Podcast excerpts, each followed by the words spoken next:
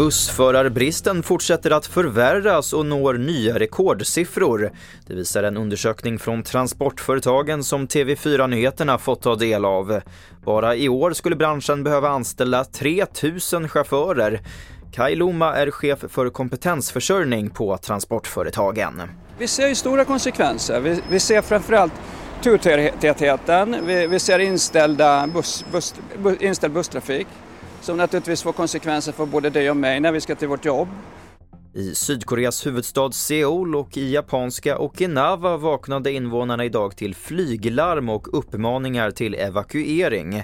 Orsaken var misstankar om att Nordkorea avfyrat någon form av raket men Pyongyang uppgav senare att landets första spionsatellit skjutits upp. En misslyckad uppskjutning eftersom satelliten kraschade i havet. Mer om det här på tv4.se. Svenskarna köper fler plastkassar igen. 2022 användes i snitt 17 plastbärkassar per person i Sverige. Det är en ökning från året före då siffran låg på 14 plastkassar enligt statistik från Naturvårdsverket. Inom EU är målet att få ner förbrukningen till högst 40 plastkassar per person och år till 2025. Svenskarna uppnår alltså det målet med god marginal.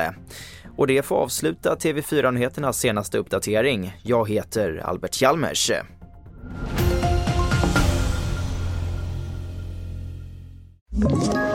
Ett poddtips från Podplay. I podden Något Kaiko garanterar östgötarna Brutti och jag, Davva, dig en stor dos skratt. Där följer jag pladask för köttätandet igen. Man är lite som en jävla vampyr. Man har fått lite blodsmak och då måste man ha mer. Udda spaningar, fängslande anekdoter och en och annan arg rant. Jag måste ha mitt kaffe på morgonen för annars är jag ingen trevlig människa. Då är du ingen trevlig människa, punkt. Något Kaiko, hör du på Podplay. Därför är gardinerna.